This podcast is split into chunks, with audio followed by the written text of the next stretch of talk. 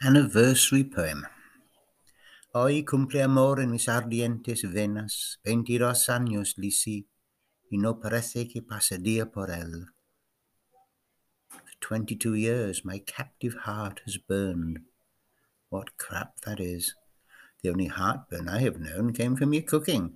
African nut pie as detailed in the cookbook I bought you for Christmas on our first wedding anniversary. Remember? And you remember the ride to Kincardine on the train?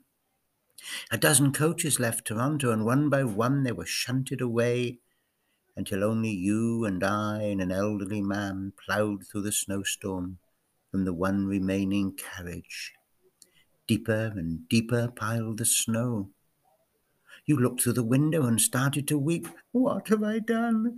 You cried in shock and grief. Outside, Ontario lake effect snow. Headlights from two waiting cars lit up the station.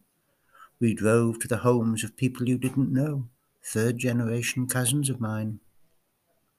You're the only bride I know who was carried to church in the arms of the total stranger, giving her away in place of the father she never knew. The snow lay six foot deep.